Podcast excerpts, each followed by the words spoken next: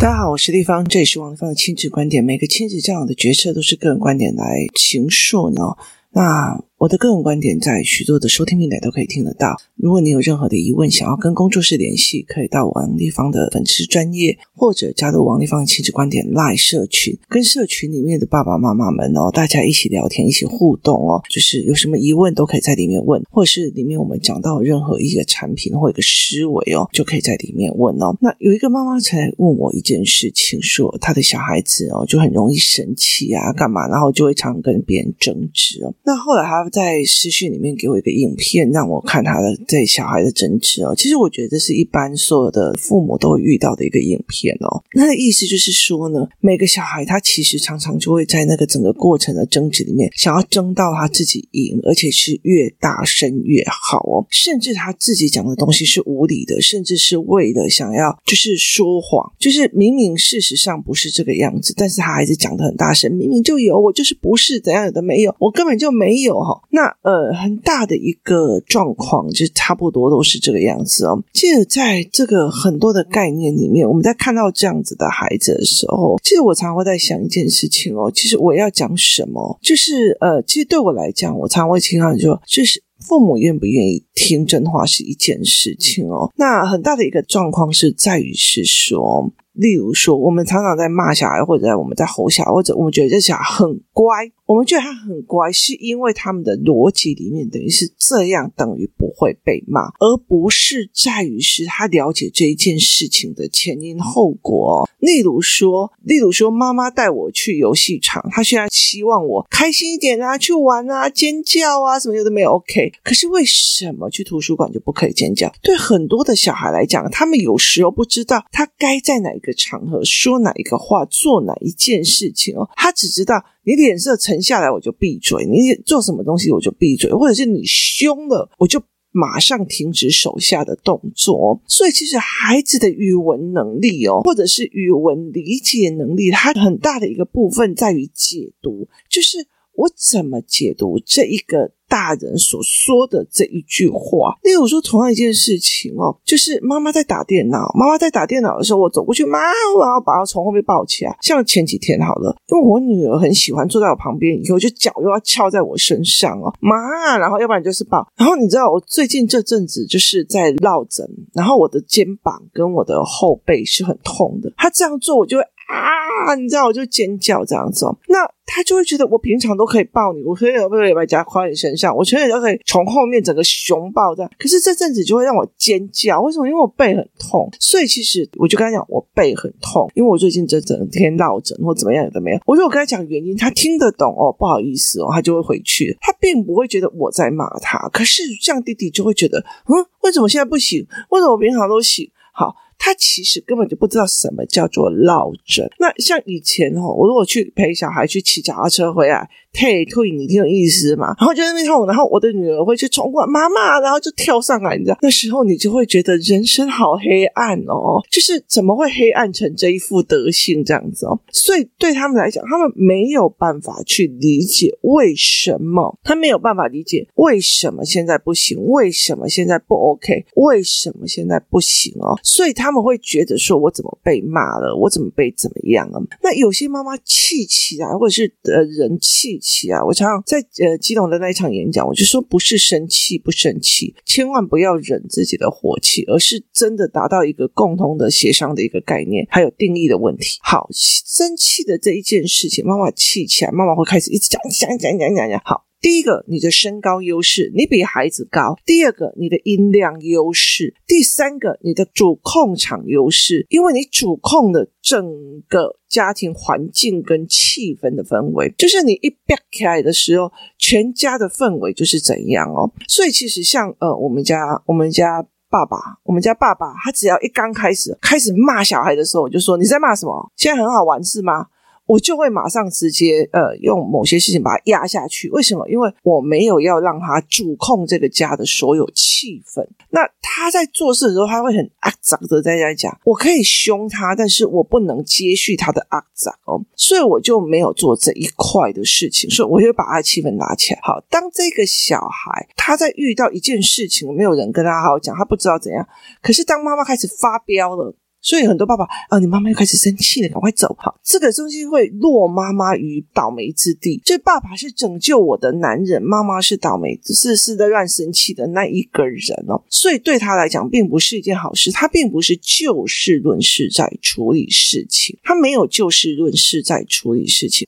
可是妈妈一生气了，小孩就赶快给你修，给你冲下，给你干嘛？那小孩有的时候很乖哦，甚至他完全不惹妈妈生气。他不惹妈妈是生气，是真。真的知道他自己知道这样子吗？你看有些女生哦，她其实去到任何一个场合都表现得安安静静的，她并不是她知道场合，她并不是她知道乖，她知道安静是在所有的场合里面自保的一个方式。所以其实这样子的孩子很可怜哦。其实像我也有类似这样子的状况，就是我会觉得开心不起来，开心好像是一种罪恶，然后声音大，然后开始这样子也是一种罪恶。所以其实对我来讲，我后来是找到了思维的愉悦，我才会觉得哦，我看书然后颠覆了我自己，我在学习的过程很愉悦，我才找到这一块。要不然其实我并不是一个非常容易开心的，不跟我女儿完全不一样。我女儿是随时随地都会很开心的那一种小孩哦，就是你再怎么生气或干嘛，她看到哇章鱼烧她就很开心了，然后哇这个东西好特别特别很开心，他看到一只路边的猫他也会开心的半天哦。他虽然他是高中生的，可是他很多事情他是很容易可以开心的孩子哦。所以我并不是这样子的人，我不是这样在长大的，我也不是这样在思维的哦。所以其实对他们来讲，我常会整个房间里面，我爸一生气起来，整个家庭气氛就被占据了。然后他有身高优势，又站得比我们高，他有环境控制的因素哦，所以导致了很多的孩子，其实我在我小时候也一直卡死在这里，然后我却被别人骂说我就是脾气差。很大的就是我大声，我就是老大，我声音一定要比你大，我声音一定要比你大，这件事情我就是老大。可是孩子们没有办法去理解，因为他没有办法去判断语言里面的真实跟逻辑谬误，所以他没有办法去觉得说这个逻辑不对啊，他怎么可以这个样子哦。然后呢，所以其实对孩子来讲是完全没有办法理解的哦。所以我记得 Podcast 的第一集跟第二集吧，第一集跟第二集他在讲比例性原则。比例性原则就是小孩有没有办法去判断这个时候老师所做的比例性原则错了。例如说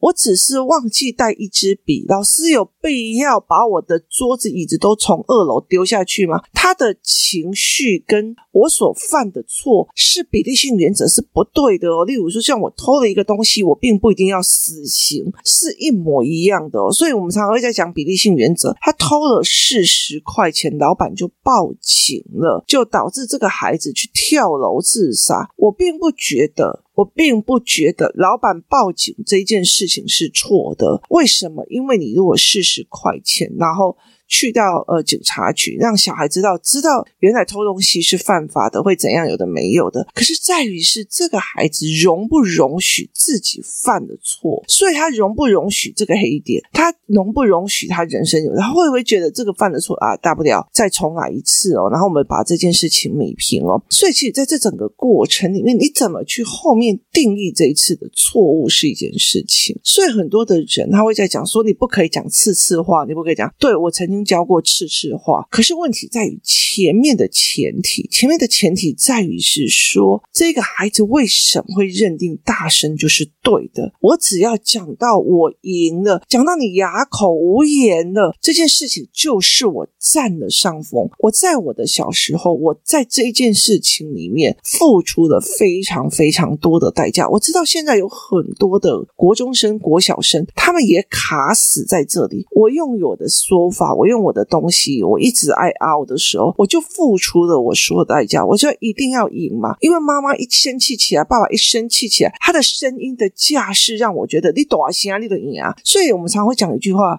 我就讲啦，我的大你也老啦。这句话在跟人家讲什么，知道吗？当我大的时候，当我比你优势的时候，当我声音可以比你大的时候，这件事情就不一样了哦。这件事情，整件事情就不一样。所以我们怎么去思维这一件事情是非常非常重要的哦。我们怎么去思考这一件事情，我们怎么去思维这件事情，它是一件非常重要的一件事情哦。怎么去了解这件事，它也非常非常重要。所以在这整个思维概念里面哦，我们怎么去看这整个状况，那怎么去看这种呃思维模式，它是很重要，就是小孩是怎么去定义爸爸妈妈在生气的这件事情哦，那他怎么去学会了当别人的意见不一样或者帮别人做的事情让我不舒服了，我怎么去做哦？例如说，其实我觉得在很多的过程里面哦，我们在讲很多的事情是很多的父母他并不愿意去面对他自己的错，其实他在原因是因为你觉得让我很没有面子，我不觉得这件事情是错的，我甚至他听不进去。我跟你说，在我的认知里面，每一个妈妈在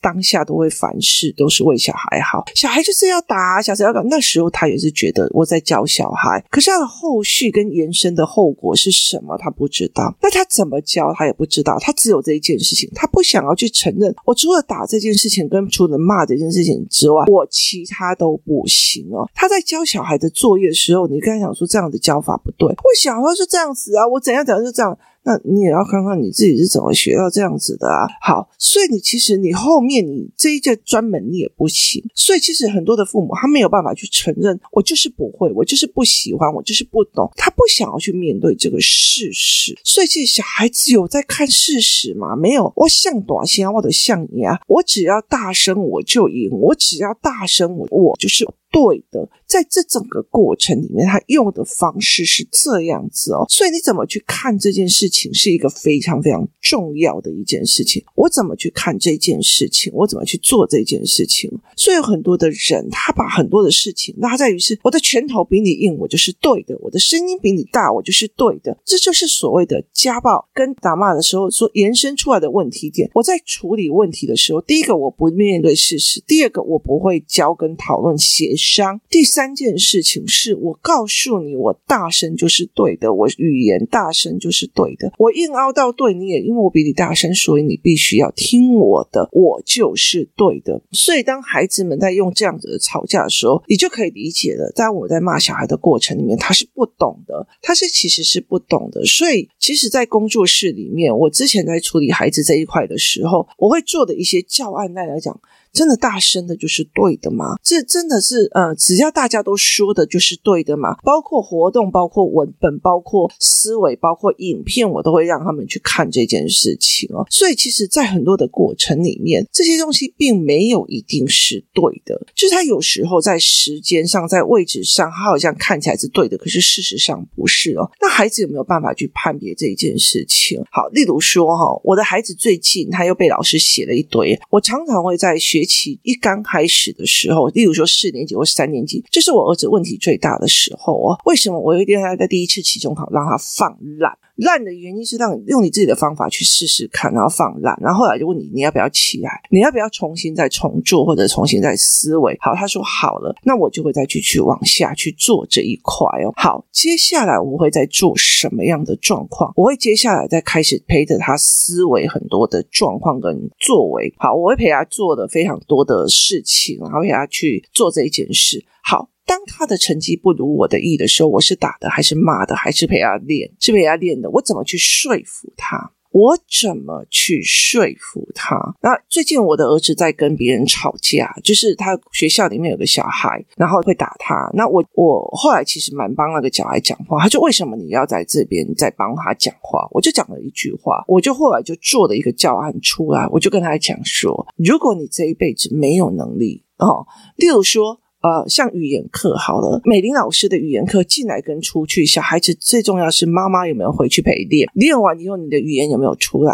常常很多的妈妈在讲一句话说，小孩又不会讲话，长大以后就会好了，孩子就是害羞，你要尊重他。对，我跟你说，我会尊重他害羞，我也尊重你不练，可是重点在于是你应该要练什么，练吞下去，练吞下去。我可以说好，小孩不读英文也没有关系，对，但是在在需要用英文的过程里面，他要必须要吞下去，吞下所有在英文不会里面的委屈，吞下所有丧失的机会，吞下所有讲输别人的。你看我，我英文很差，你知道吗？我英文很差。可是我第二次去宿务的时候，我第一天就用英文跟人家吵架，就是我就是跟人家吵架，你不能吞下去的，我吞不下去，所以我的英文就要啪啪啪啪啪啪。后来我女儿在旁边看见我在跟人家用英文吵架的时候，她忽然发现一件事情是，不管逻辑，不管文法，不管干嘛，妈妈就是在跟人家吵架，而且在跟人家 argue 一件事情哦。所以那种的事情就是我吞不下去，所以我必须要练出来这个能力，我必须逼出来我这个能力哦。所以我常常在跟他讲说，如果你今天被冤枉了，我说你今天在法庭上被冤枉了，然后你没有法律知识，你没有法律的概念，你甚至不敢讲话，那你就吞了吧，你就把这一片冤枉给吞了吧。所以我常常会跟很多父母讲，你才会讲说，哦，这小孩就这样子啊，就怎样。好，你不面对，你就是要让孩子练吞下去的能力，就一直吞下去，一直吞下去，一直吞下去，这是一个很基本的概念。你现在不想面对你的孩子，就小孩就这样就好了，没关系，你长大以后等这个孩子有任何的状况，请你也吞下去，这是一个很 common sense 的事情哦。所以很多人在讲，哦，为什么国中生的妈妈就越来越少讲话，越来越少，很多的时候是因为他在吞，他没有办法再讲哦。所以在这很大的概念里面，就是吞下去嘛。我就跟我的儿子在讲，在这整个事情里面，我说在这整个概念里面，因为你喜欢去跟人家扮鬼脸，好，别人打你，你要吞下去。为什么？因为你学不会跟他讲，因为你的能力没有办法去跟他做，所以你要吞下去啊。妈妈有做做错吗？要么就是你反击的时候你就会犯罪了，所以你一反击你就犯罪了，这反而是不对的。